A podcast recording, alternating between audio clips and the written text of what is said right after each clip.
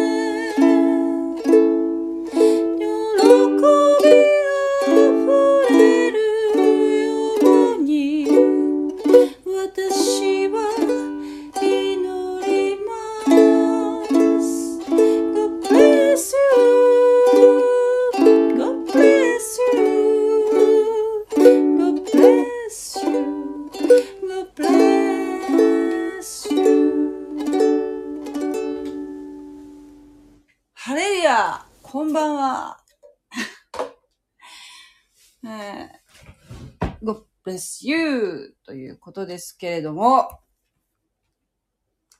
歌詞間違えました。ごめんなさい。はい、えー、皆さん、お元気でしょうか？お久しぶりですね。えー、今日も、創世記、創世記を続きやっていきたいと思います。よかったらですね、もし聖書をお持ちでしたら、聖書を開いていただきたいなって思うんですよね。はい。えっ、と、まあ、聖書持ってない。聖書高いです。実際。紙の聖書はね。高いです。なので、えー特にあの、新約聖書だけだったらね、割と、あの、安いやつあるんですよ。あの、電動用みたいなのでね、そんなにこう高くないのもあるんです。でも、旧約聖書もちゃんとついてるね。もうあの、全部バシッと入ってる聖書になるとですよ。私がこう持ってるこの新海訳2017番のこれ、まあその大きさもいろいろあるんですけどね。あの、ちょっと、まあ字が比較的、まあ大きくもないか。二段組になってるやつ、うんまあ大体二段組ですね、聖書。何言ってるんでしょうか。これが私が持ってるのはね、5400円だね。5400円。えー、2017番ね。で、このちょっとちっちゃいね、ちっちゃいね、あのー、うん、口語訳聖書あるんですよ。字もちっちゃい。これも二段組になってるんですけども、大きさなんて言ったらいいかな、そうね、文庫本ぐらいの大きさのやつかな。厚みがある、厚みがあるけどね、とり、うん、何センチぐらいあるかな。4センチぐらいあるのかな、厚みが。文庫本ぐらいの大きさなんでね。これが、2900円。これ、旧約聖書も入ってるやつでね。まあ、さっきのよりは安いけど、でも、そうね、字がちっちゃいから、あの、中高年にはきついかもしれませんね。あの、金、あの、なんていうの？老、老眼とかなってくるとね、見えなくなるからね。だからもうまあ、字が大きい方がいいでしょうね。いろいろありますよ。あの、さっきの二つはね、縦書きなんだけど、私が持ってるこの新共同訳のやつだと、これいくらだっけな？私、最初に買った聖書はね、新共同訳だったんですよ。これだと、まあまあまあまあ、まあ字ちっちゃいけどね、ちっちゃいけど、2800円ぐらいで、あと携帯には便利ですよね。この3000円前後ぐらいのサイズの聖書はね。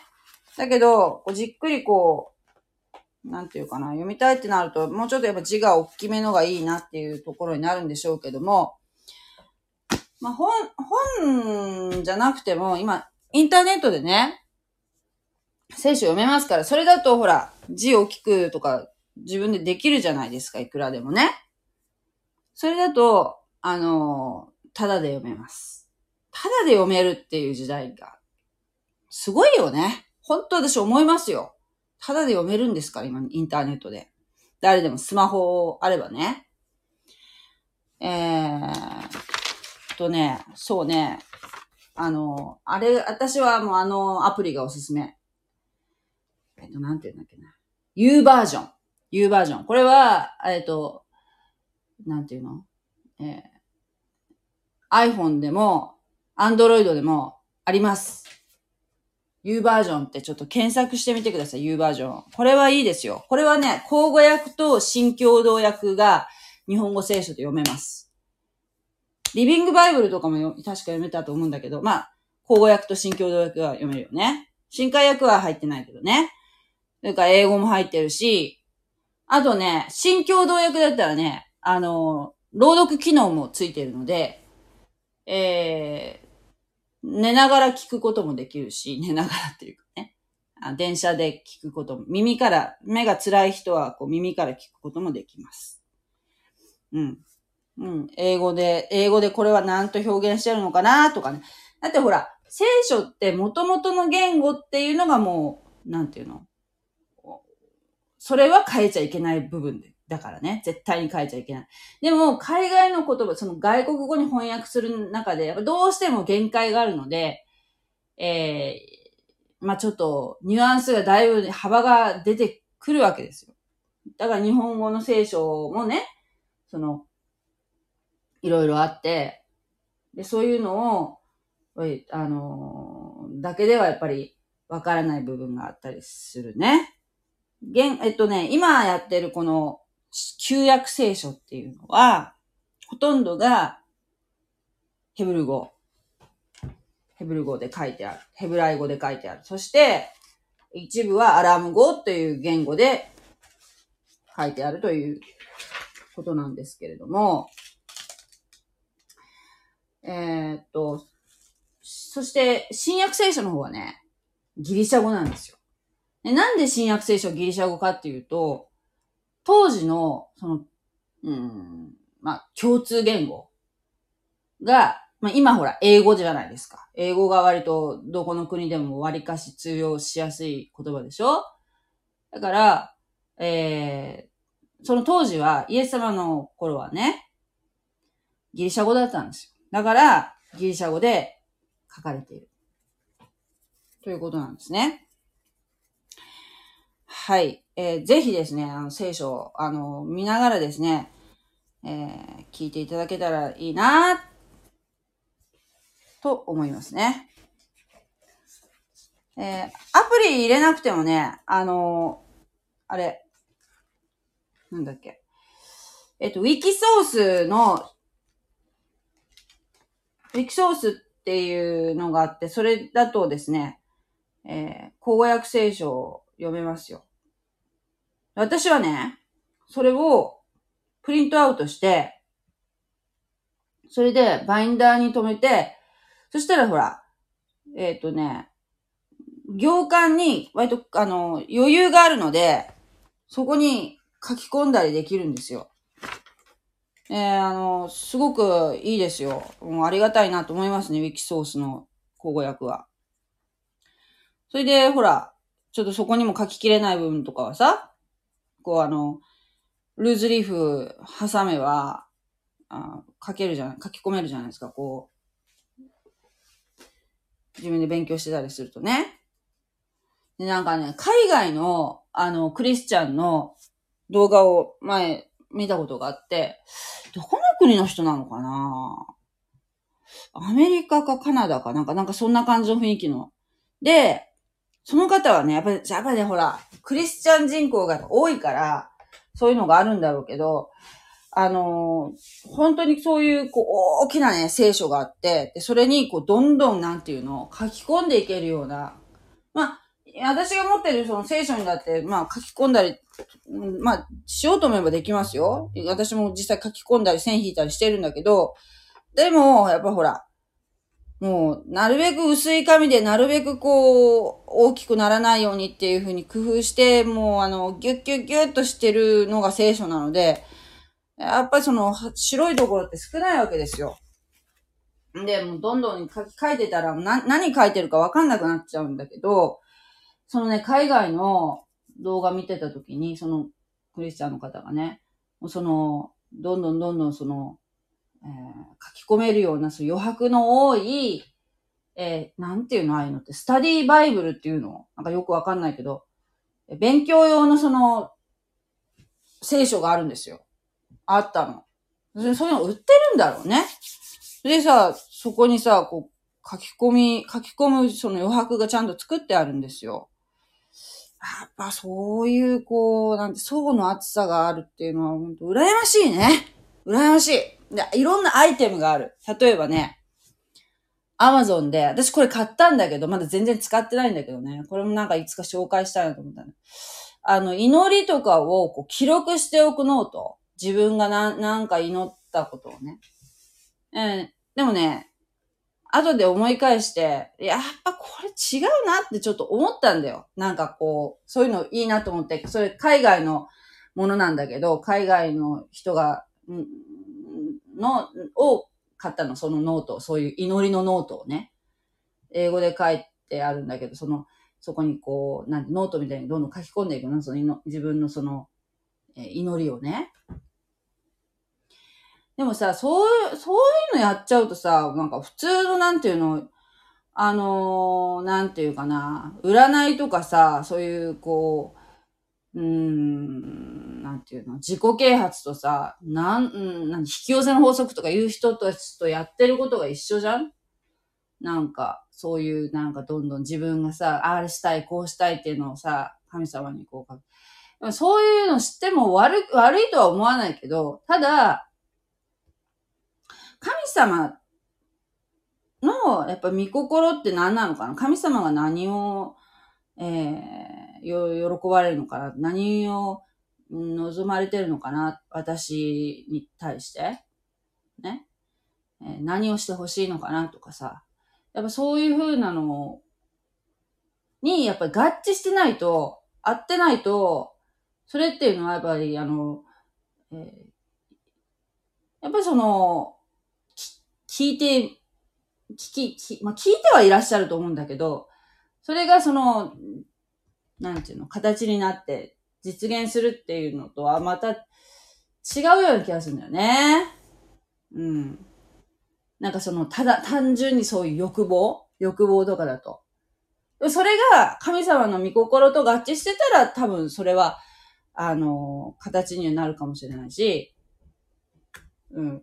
だから、ほら、叶わなかったから、あ、やっぱ神様なんかいないんじゃないかなっていうふうに、やっぱ思ってほしくないから、やっぱそういうの安易に紹介するのはいけないなと思って、もうちょっとちょっと、よくよく考えて、えー、からですね、そういったものをやっていこうかなと 思ったんですけどね、その時。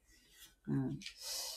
うん、だから、その、まあ、アメリカ人とか、うん、ね、カナダの方とか、そういった方たち、そういった、そういう、なんていうかな、まあ、長いね、そのクリスチャンという、こう、土壌がある国の、えー、アイテムであってもですよ。安易にですね、それが正しいとはね、えー、言えないので、安易にやっぱその取り入れるものでは、かどうかちょっとよく考えて、やっぱり行かなきゃいけないかなっていうのをちょっと考え直したんですね。それをアマゾンで買った後。ええあの、でもあの、こう勉強用のね、は、あの余白のたくさんある大きなね、ええー、アルバムのようなね、聖書。あれはね、ほんと羨ましいなと。アルバムみたいな大きさのね、もうでかいやつ。あれはね、あいいな欲しいなと思ったけど、英語で書いてあるからね。もし手に入ったとしてもね、それの日本語のが欲しいね。誰か作ってくれないかなと思ったんだけど、このちょうどこのウィキソースが割と余白がある字がでかいというところでですね、A4 の紙に印刷してですね、今使っておりますけれども。はい、えー、長くなりました。では、えー、あ、リオンさん。うん、リオンさんいらっしゃるのかな？あ、おはよう、えー、こん、こんばんは、リオンさん。はい。よろしくお願いしますね。はい、えー、では、読みます。創世記第2章。こうして天と地とその万象とが完成した。神は第7日に、第7日に、その作業を終えられた。すなわち、そのすべての作業を終わって、第七日に休まれた。神はその第七日を祝福して、これを性別された。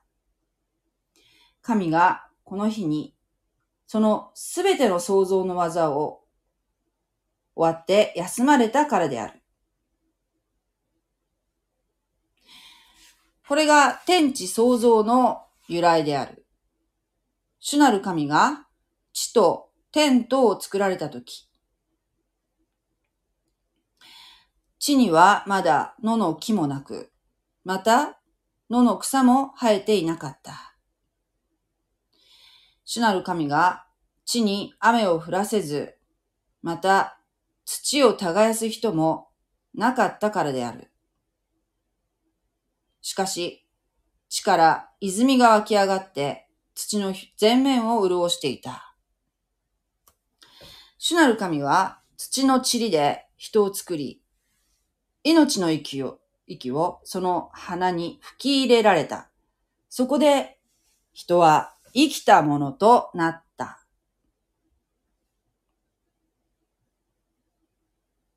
はい。とりあえずここまでにしときましょうかね。7節まで読みました。私は口語訳聖書で読みました。はい。なんて言う、なんて言ったらいいのかな。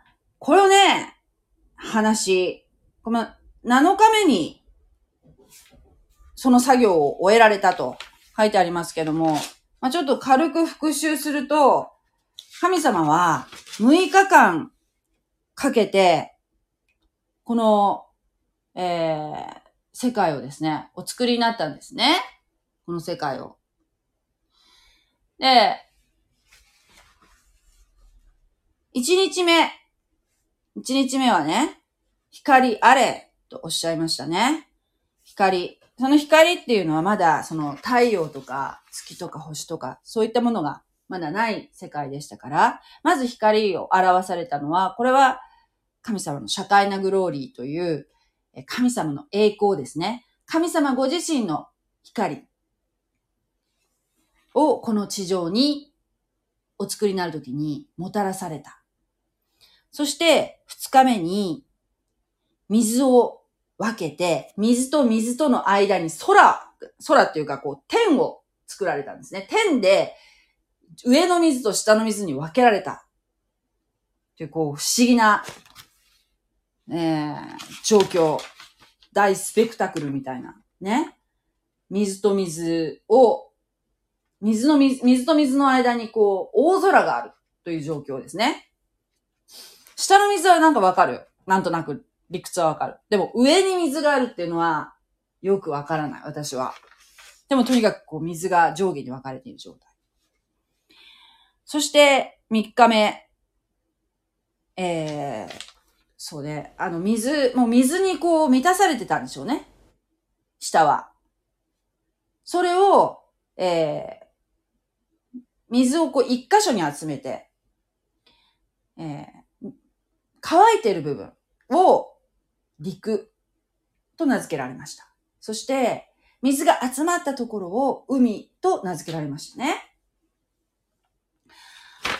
そして、4日目に、4日目、第4日、えー、天に、いよいよ、太陽と月とを作り、昼と夜、ね、暦を司らせたということですね。昼と夜を。そして星も作られましたね。それは、要するに私、この前も言いましたけど、私たちの感覚だとですよ。太陽と月と星があって、そして、その運行に、えー、従って、その季節っていうのができたんだと。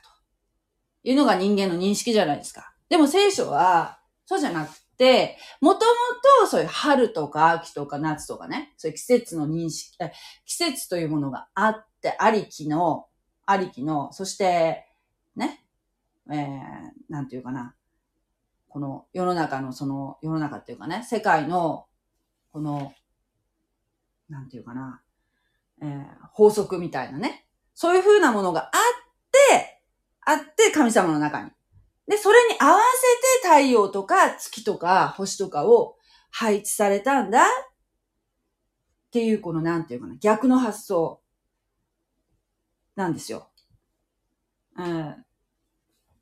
そう、わかるかな、え先に神様の暦があって、で、季節とか日とか月という概念、えーえー、月、年とかいう概念が、え、先にあったところに、えー、太陽と月を運行させて、それにとも、その、えー、法則にのっとって、その、動かしたと。配置したと。いうことなんですよ。ね？これってなんかすごくなんていうかな、あのー、反発ある人いるかな。でも面白いと思わない？こういうのって。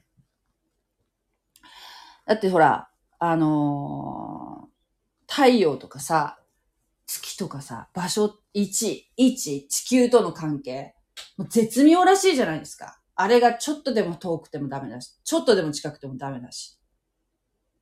もうなんか、知れば知るほど、まるで、この地球っていうこの星のために宇宙ってあるんじゃないかって、これ傲慢かな？傲慢とかじゃなくて、本当に、もうこの地球のために配置したんじゃない？っていうぐらいの絶妙さらしいですよ。そのバランスがあるから、えー、私たち生きていけるみたいな。だからね、なんかこう、科学が進めば進むほど、なんか、こう、いや、聖書って実は、真理なのかな？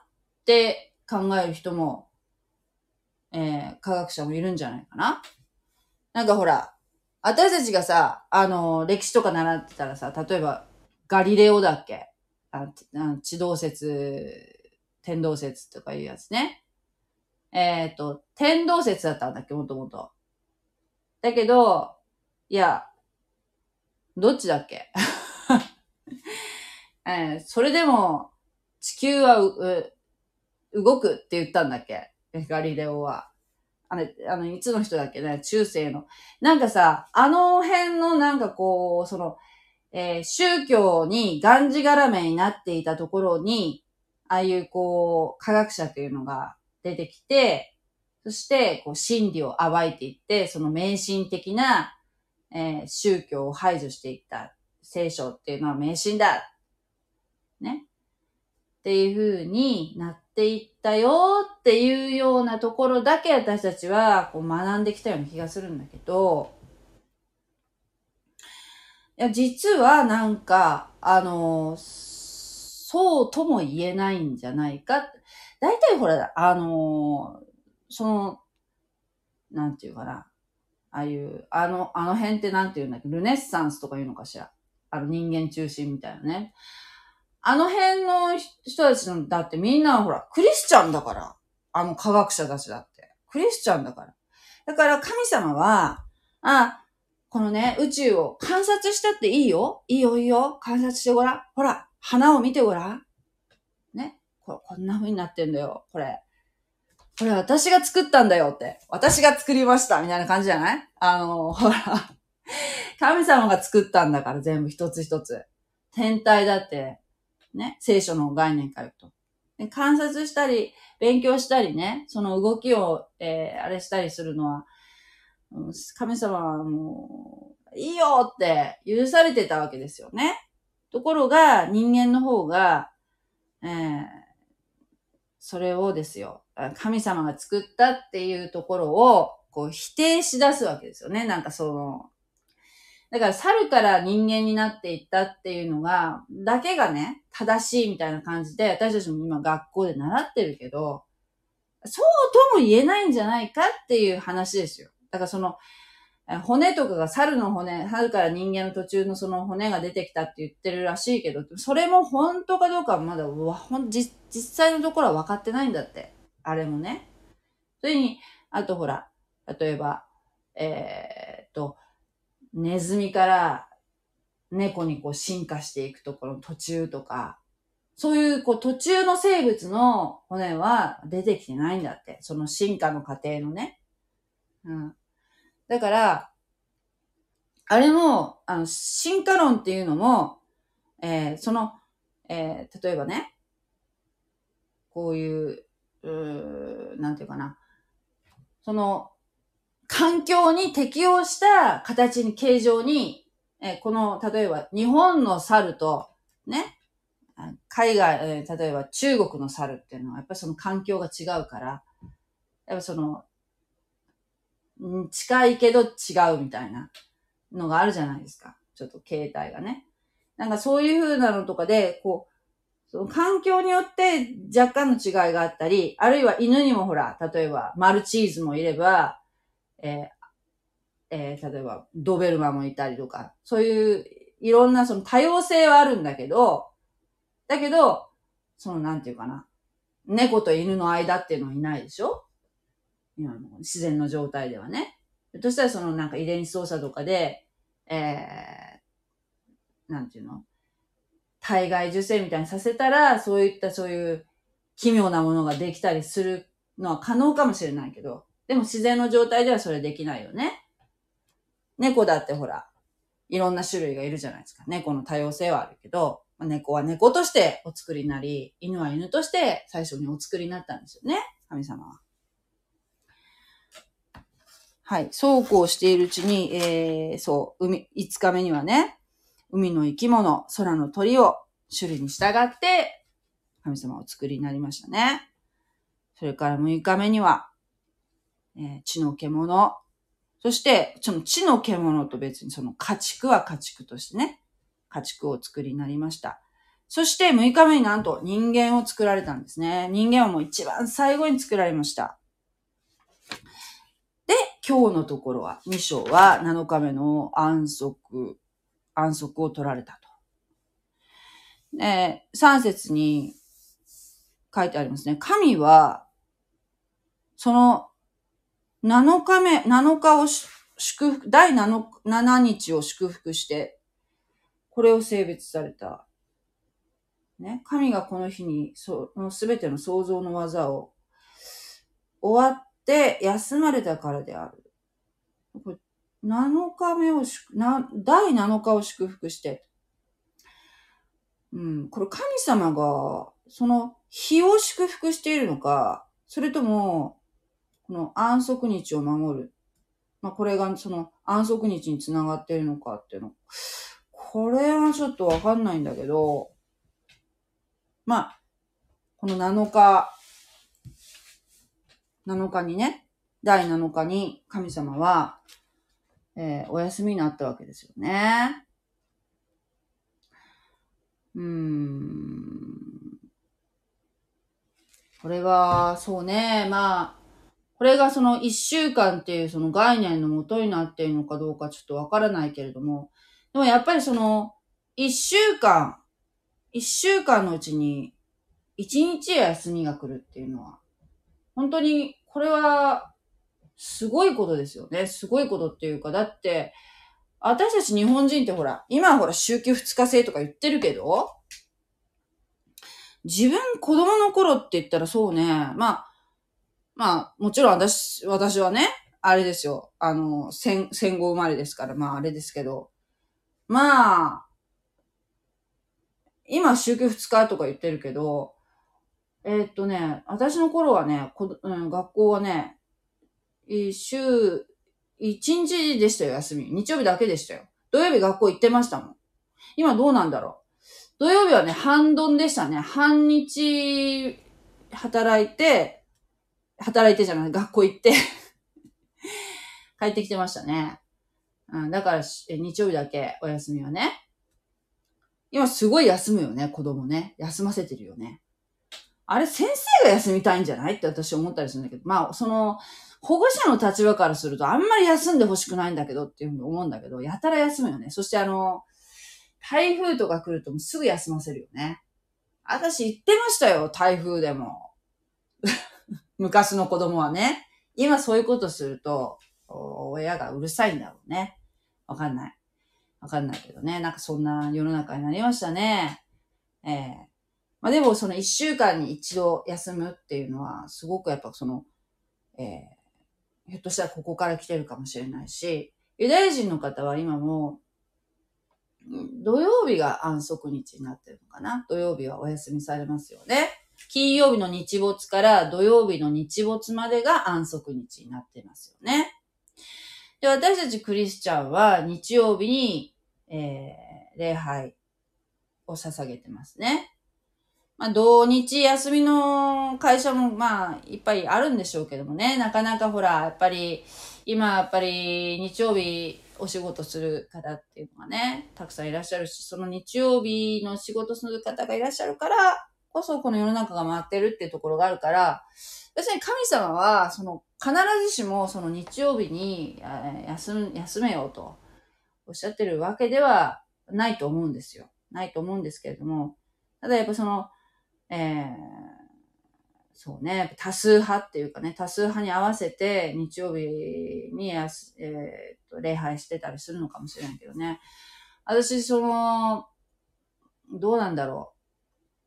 結構ほら、あの、日本はなかなか少ないかもしれないけど、例えば平日にね、平日の夜とかに働いてる方が、その礼拝する場があったりね、するといいなって思いますね。まあそういうとこもあるかもしれませんけどね。そうい、あと、そうね。なんか聞いた話ではなんか新宿とかにね、多分韓国系、韓国の方の教会だと思うんだけども、別にその24時間いつでもこう祈りに行っていいような教会がなんかあるって聞いたことがありますね。行ったことないんだけど。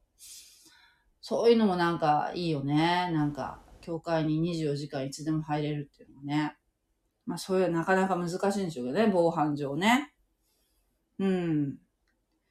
その、まあ、その、神様ね、7日目に、えー、成立されたと。まあ、これ聖なるものとして取り分けられて、この日にお休みされたんですね。別に神様疲れたとかそういうわけじゃないと思いますよ。でも、えー、この日を祝されたわけですよね。でね、この4節これが天地創造の由来である。えー、でね、その後、主なる神が地とテントを作られたとき、って書いてあるんですね。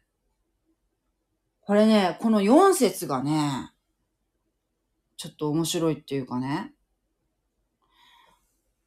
これね、えっと、ヘブライ語の聖書で見るとね、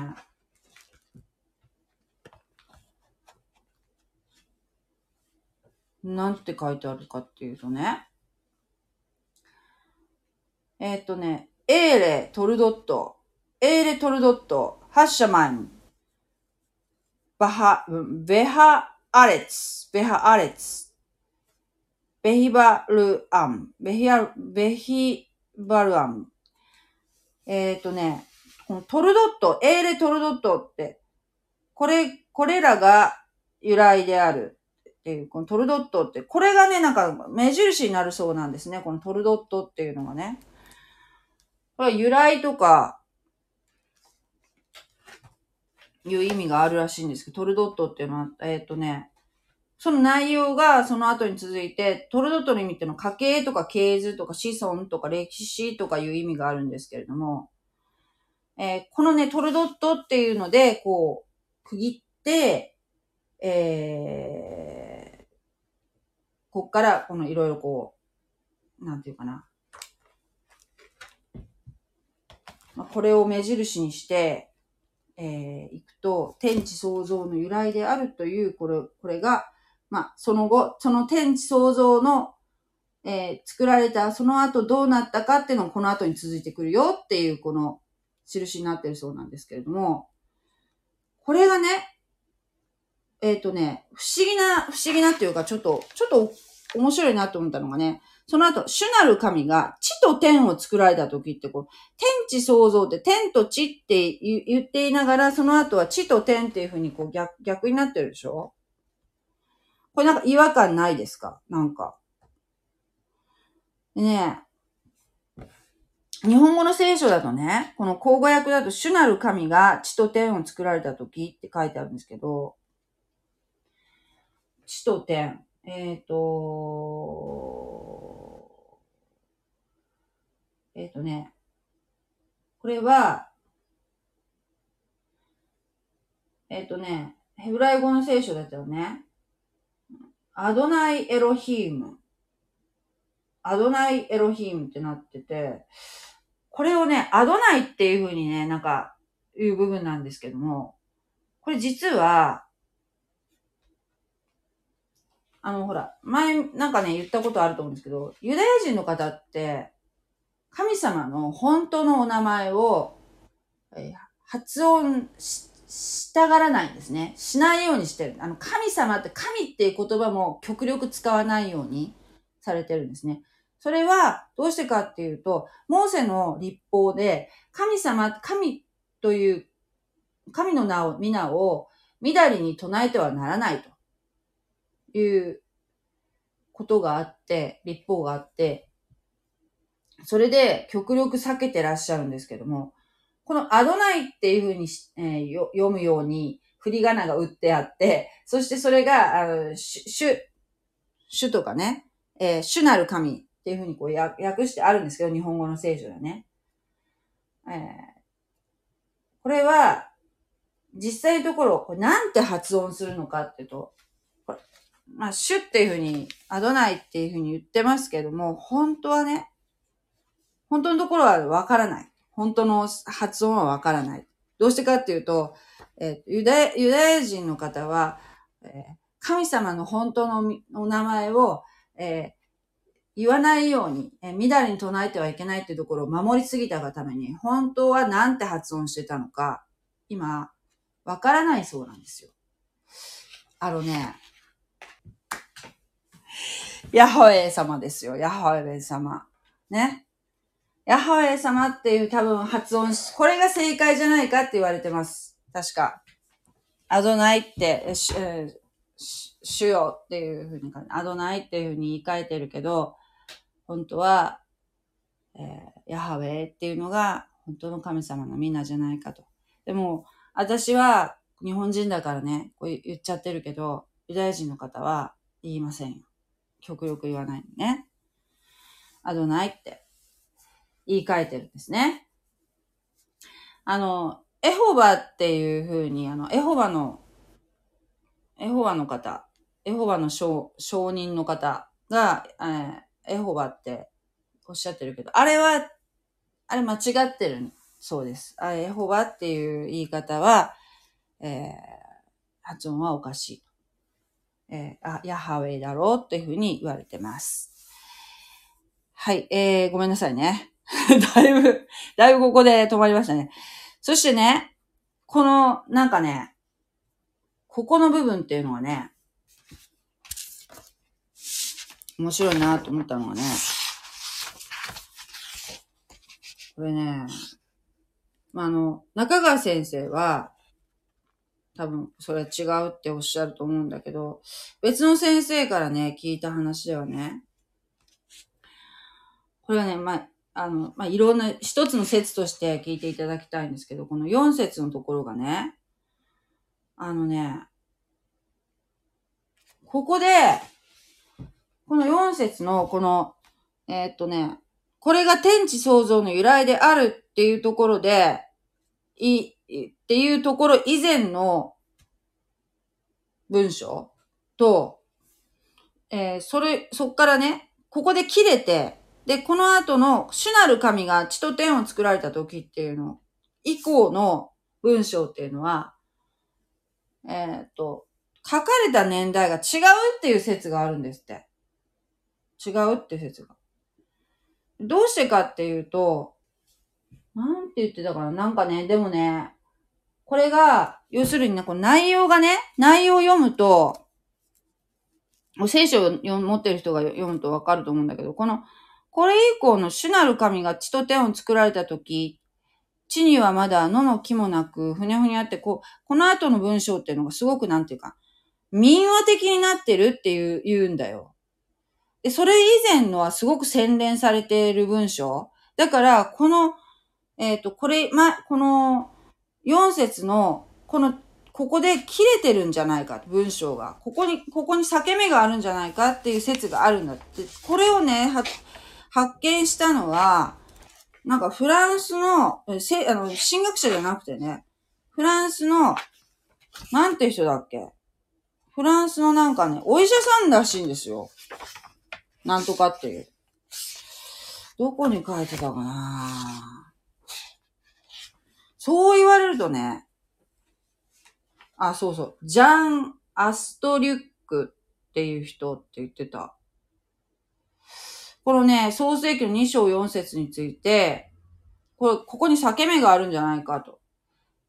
で、このお医者さんが、このジャン・アストリュックっていう人が、これ、この方、1684年から1766年に来てた人なんだけど、この人がなんかこう疑問を持ち、持って、なんかここなんか文章、ここで切れてるんじゃないっていうふうに調べて発見したという話なんですけどね。まあそれはね、でもね、あの、そしてさらに、えーそれ以前の、その、これが天地創造の由来であるっていう以前に、もうほら、人間を男と女に創造されたって、神の形に創造したっていうのが、一章の27節にあるじゃないですか。もうすでにこの6日目に人間作ってるのに、なんで、えー、この4、2章、2章の4節のところで、また、主なる神が地と天を作られた時っていう風な話になってるのかっていうことなんだけど、同じことをまた言ってるよねって言うと、おかしいじゃんって、なんか、あーなんていうかな。えっ、と、整合性が取れないというか、こう、流れ的におかしいというふうに多分この方も感じたんでしょうね。だけど、中川先生は、これは違うと。こういう書き方、これいうのがヘブルの文学の書き方で、その、同じことを何度も、えー繰り返していることによって強調したりとか、あるいは、まあ映画でいうところの、この6日目の部分をズームインしている状態の書き方。えーこの6日のところをこう、なんていうか、拡大して見てみようっていうような表現の仕方っていうのは、ヘブル、ヘブライ語の文学の中でよくある手法なんだそうです。だから、えーここで、ここが裂け目になってるっていう話はされてなかったね、中川先生はね。あの、ハーベストタイムの中川先生はね。だから、これはなんかこう、えー、なんていうかな、えー矛盾してるっていう風に言うのはおかしいと。えー一回、おえー6日目に人間作ったのに、また人間作ってるのはおかしいじゃないかっていうことにはならないっていうことですね。私も多分そうだろうと思う。うん。そっちの方がなんかスッ、スッとしますね。これ、この6日目のズームインですよ。で、えっ、と、なんだっけな、交差法って言ってたかな。だから、えっ、と、これもね、なんかヘヘブライ語のその聖書の方を見ないと、なんとも説明しづらいんですけども、天と、うんと、天地創造の由来であるっていうのは天と天地ですよね。だけど、その後は地と天になってるっていうのはそういうこう、なんか交差してる。これもなんかそのヘブライ語のそういうこう手法、文文学的な手法になるのかなうん。だからこれは別にここで裂け目になってるわけじゃないよという一連の一つの文あの文章のな、文章のつながりですよということなのかな？うん。そしてね、あとね、このね、天という言葉なんですけども、これヘブライ語で発射マイム。で、地、地っていうのはね、ハアレツ。ウェ、ハアレツ。ウェっていうのは通った、とかな、接続詞だよね。は、は、ははのか。アレツ。これはなんか女、地の方は女性の女性名詞の単数形らしいんですよ。アレツっていうのは。地は女性名詞の単数形。だけど、天の方は、男性名詞の、これなんて言うんだろう。複数形？男性名詞の複数形って言ってたかな。そう。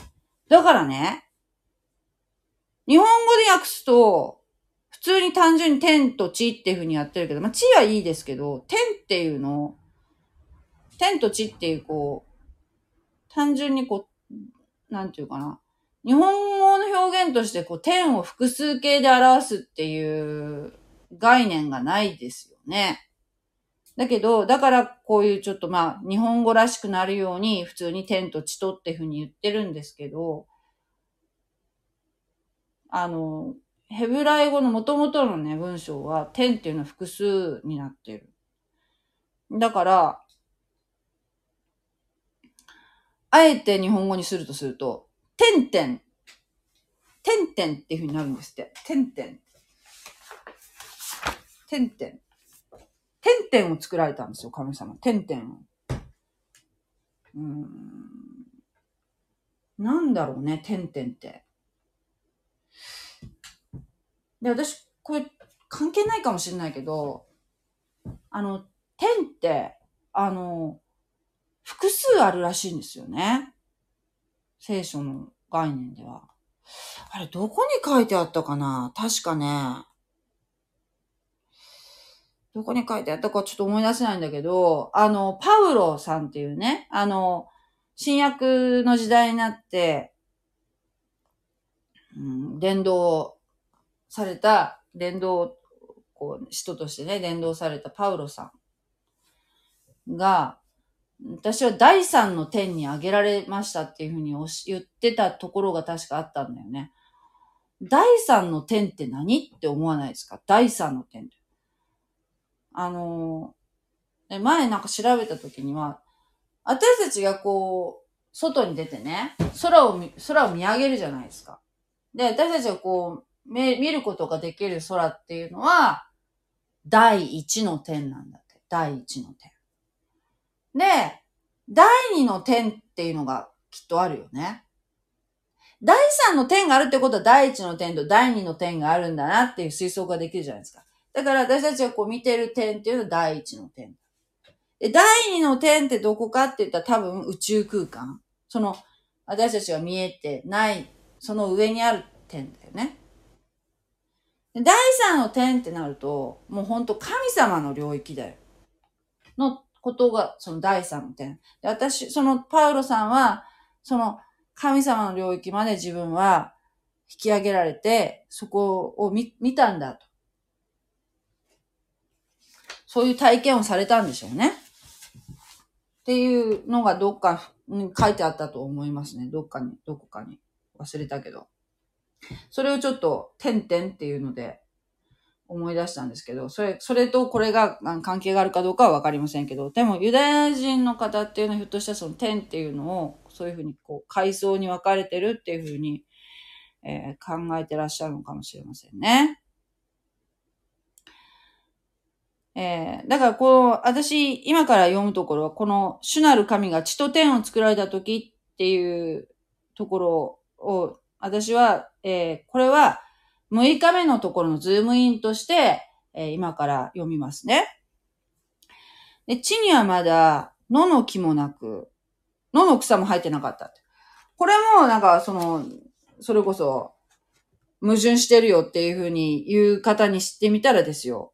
おかしいじゃないかって言うかもしれないけど、この、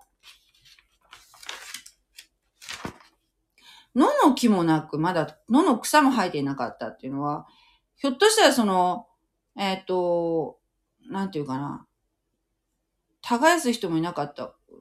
この、なんていうかな、この、すべてにこう、野の木とか、木とか草がね、生えていたわけではなかったと思うんですね。生えてるところと生えていなかったところがあったのかもしれないしね。それで、えっと、これは、まあ、この以降出てくるけど、このエデンっていう、このある、ある場所、ある場所のことについて、ある一定の決められた場所についての話なので、だから、とも言えるし、まあ、あの、さっきみたいにズームインしてるっていうところで考えればですよ。地と天を作られて、そして、えっ、ー、と、草とか木とか草を作られたっていうのはいつだっけ？と、草作られたのっていつだっけ？植物作られたの？その3日、3日目でしたよね。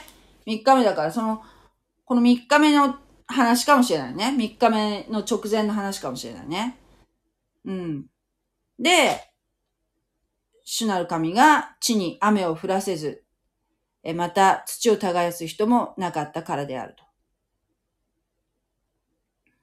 まずね、その時は、えー、まだ人もいなかったからね、耕す人もいないっていうのは、それ、それはそうだよね。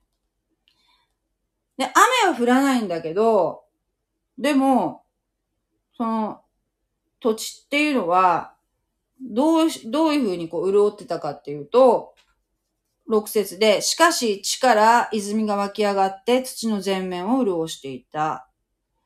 えー、ということが書いてありますよね。雨は降らないけど泉が湧き上がって、湧き水で潤ってたんだと。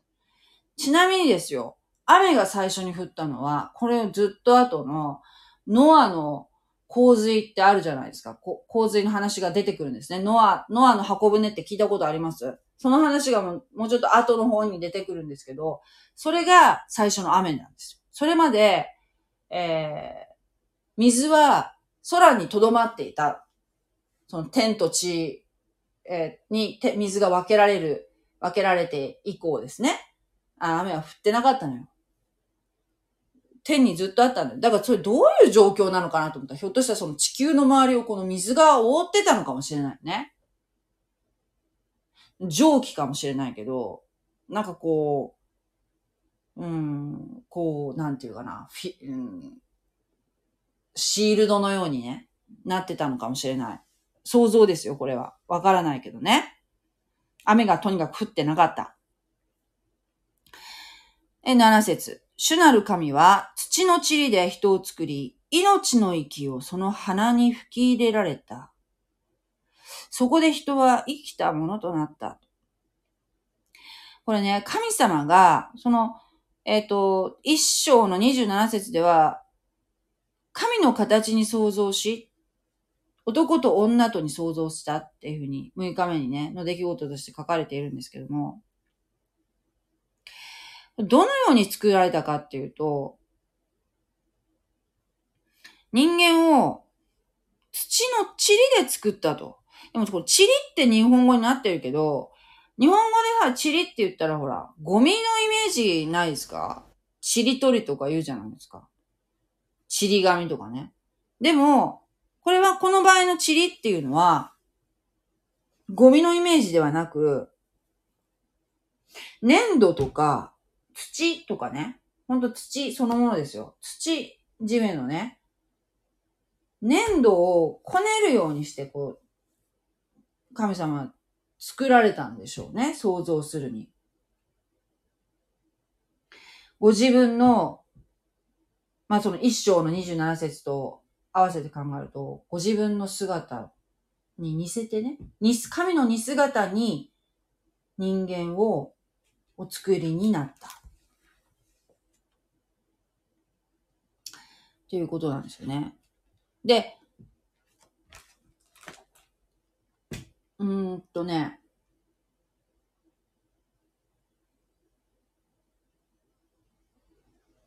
人。だから、あの、アダム、アダムっていう、私言ってるけど、最初の人間である人の名前はね、アダム。アダムっていうのは、えー、土っていう意味なんですって。だから、えっとね、アダムっていうのはその固有名詞としての、その、あえー、アダムさんっていう人のお名前であると同時に、であると同時に、人の、人っていう人間の、えー、人間という、なんていうのあれ、あれなんていうの？人間っていう意味としてもある。アダムさんっていうその名前としてのアダムっていう名前とその人間としての意味が両方あるということですよね。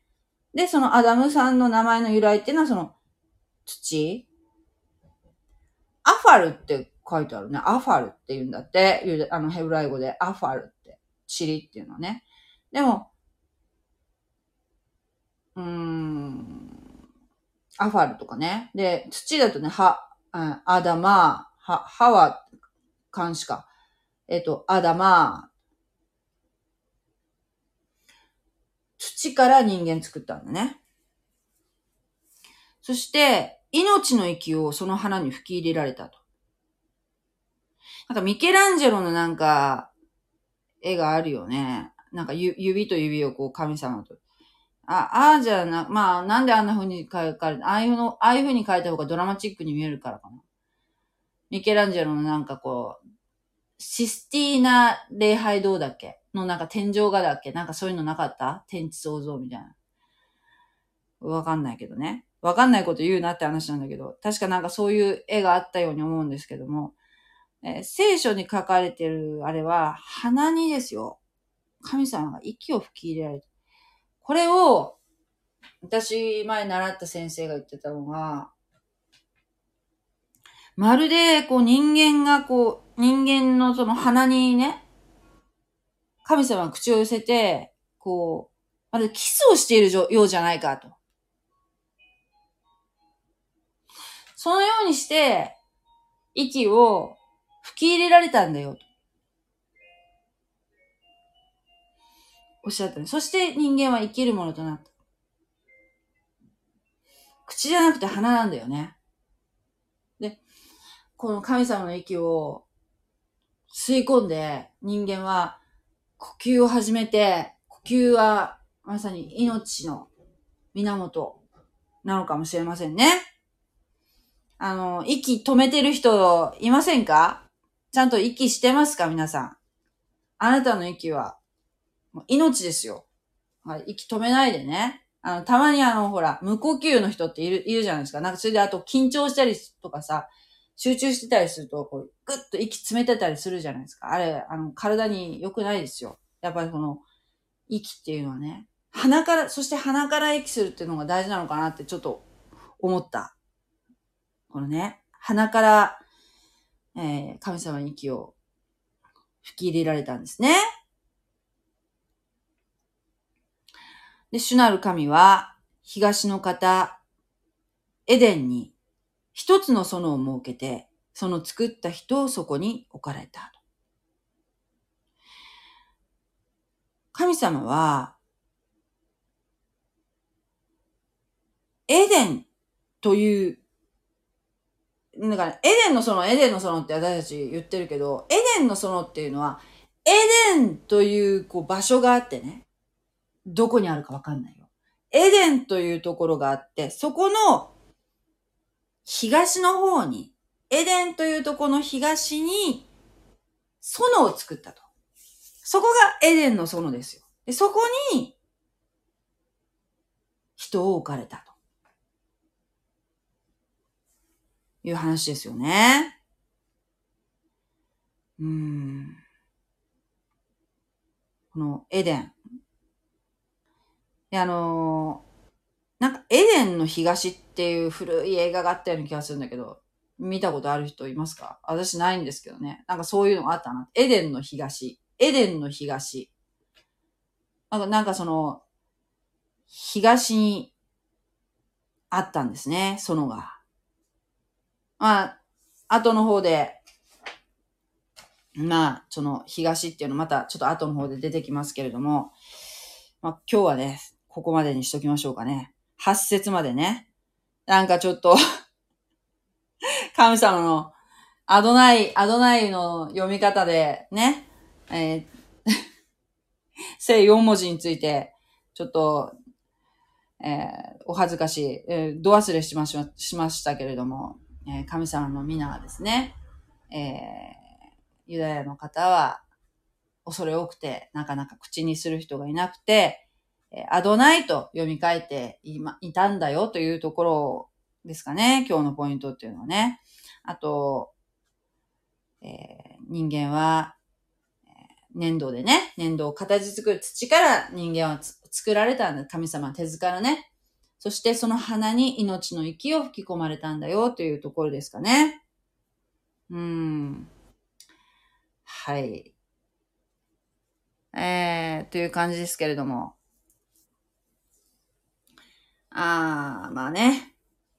この、まだここで、えー、エヴァは出てきてませんけれども、まあ、エヴァ、この後出てきますのでね。お楽しみというところですけれども、ここで、えー、ちょっと、レターを読みましょうかね。うーんと、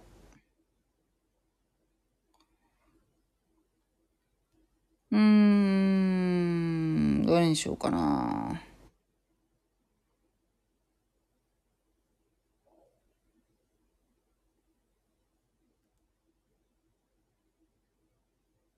はい。えーっと、これは、これどなたかな？これは、KK さんかな？ほとんどの放送を聞かせてもらいましたと。ありがとうございます。半分寝ながらですが、ユダの件もなんとなく納得いきました。その他もそうですと。はい。あの聞いていただいてありがとうございます。そうですね。あの半分寝ながらと。これね、あのー 複数の方から言われてるんですけど。あの眠くなるそうですね。私のこの話って。これ、どう取られたらいいんでしょうかね。